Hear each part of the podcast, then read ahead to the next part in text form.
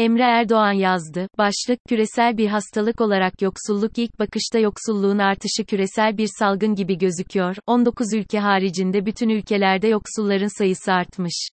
Öte yandan pandemi sonrasına odaklanıldığında zengin ülkelerin diğer ülkelere kıyasla daha hızlı iyileştikleri görülüyor. kovid on dokuz pandemisi sonrasında yeni bir dünya düzeni mi kuruldu, yoksa salgından önceki duruma geri mi döndük? Henüz karar veremediğimiz aklı karışık bir dönemdeyiz. Bir açıdan baktığımızda eski düzenimizi yeniden kurmuş ve gündelik koşuşturmamıza geri dönmüş durumdayız. Sokağa çıkamadığımız ve her yerde maske taktığımız günleri sanki bir başkası yaşamış. Öte yandan birçok akademik ve akademik olmayan çalışma düzenin eski düzen olmadığını bize hatırlatıyor. Örneğin başta çocuklar ve gençler olmak üzere ruh sağlığı bozulmayan kimse kalmamış, hatta insanların değişmez denen kişilik özelliklerinde bile değişim gözlemlenmiş. Yaşamın belirsizliği karşısında bildik olana tutunma eğilimimiz hep aklımızda olması gereken bir kusurumuz. Statüko yanlılığı denen bu bilişsel kusurumuz her yeni şeyi eskisine nazaran tarif ederek kendimizi korumamıza yol açıyor, ama bir yandan da yenilikleri kavramamıza da engel oluyor.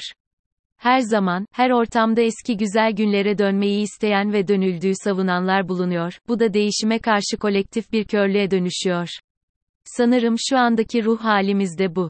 Öte yandan, bazı gerçekler salgının bizim üzerimizde bıraktığı etkileri açıkça gösteriyor. Dünya Bankası'nın Ekim ayının sonunda yayınlamış olduğu Correcting Course gidişatı düzeltmek başlıklı raporda pandeminin hepimizi ne kadar ve bazılarımızı daha fazla yoksullaştırdığını ortaya koyuyor.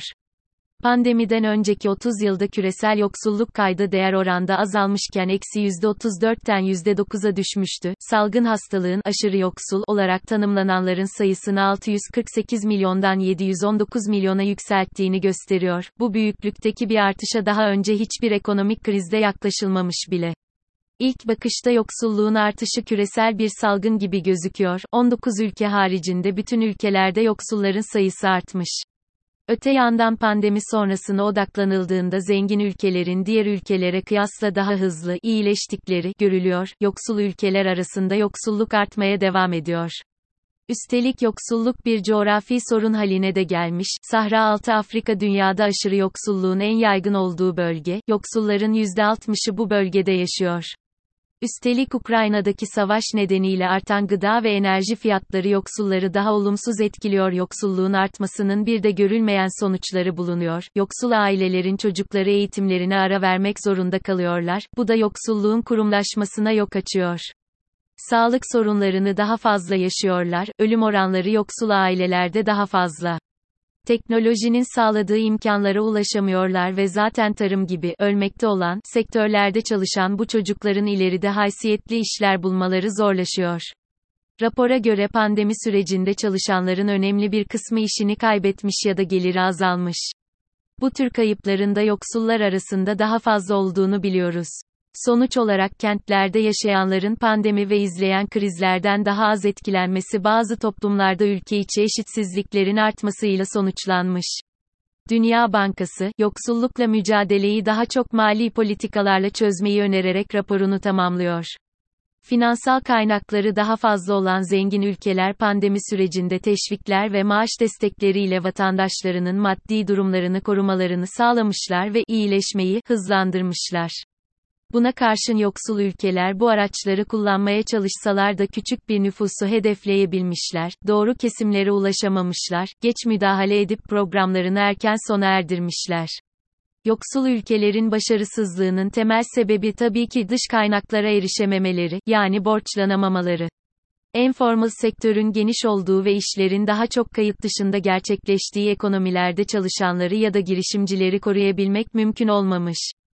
Sosyal yardım sistemleri zaten iyi çalışmadığından yardımları hedeflerine ulaştıramamışlar. Yoksul ülkeler vergilerini iyi toplayamadığından ve vergilerin çoğu dolaylı vergilerden geldiğinden, yoksulları daha da yoksullaştıran etkenler olmuşlar.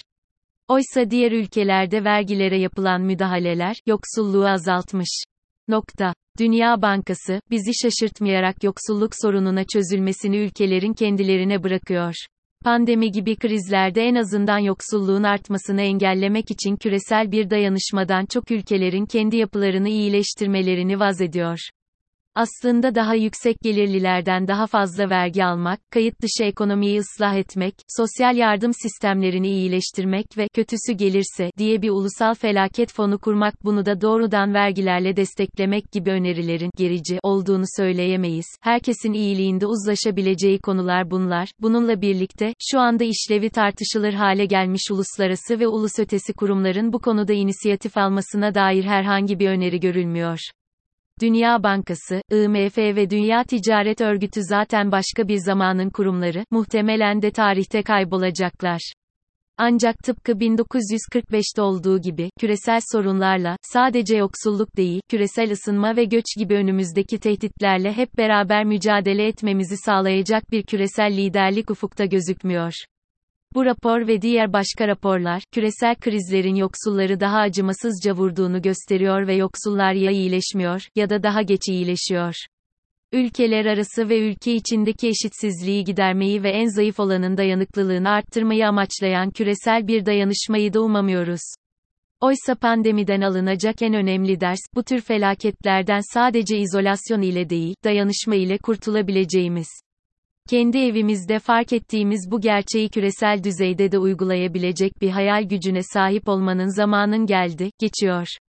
Gündelik siyasetin kısır tartışmalarında kaybolmak çok daha cazip olsa da, hayallerin dünyayı değiştirme gücü olduğunu da unutmamamız gerekiyor. Dünya Bankası'nın ve benzeri kurumların yaptıkları başka bir hata da var olan durumu mümkün kılan siyasi faktörleri yok sayma eğilimleri. Sadece küresel ekonominin işleyişini değil, ülkelerin bu sayılan hataları yapmalarına yol açan siyasal faktörler var. Ülkeler arası kurumsal farklılıkların bu sonuca yol açtığını öne süren etkili ekonomistler var. O iyi kurumları bu ülkelerde de kurmanın ya da var olan kurumları iyileştirmenin sorunları çözebileceğini düşünüyorlar. Oysa bu kurumların böyle olmasının ya da değiştirilmemesinin de siyasal nedenleri var. Bir ülkenin siyasal kültürü de bulunduğu coğrafya kadar belirleyici olabilir. Ya da siyasetçiler, aklın yolunu inkar eden münkirler değil de, kendi öncelikleri ve tercihleri olan aktörler olabilirler. Seçmenler kandırılıyor olmaktan ziyade var olan açıklardan yararlanan kişilerdir belki. Bu yanlış durumu mümkün kılan yerel ve küresel siyasal etkenleri yok sayarak verilen tavsiyeler ise ne yazık ki bir beyin jimnastiğinden öte gitmez.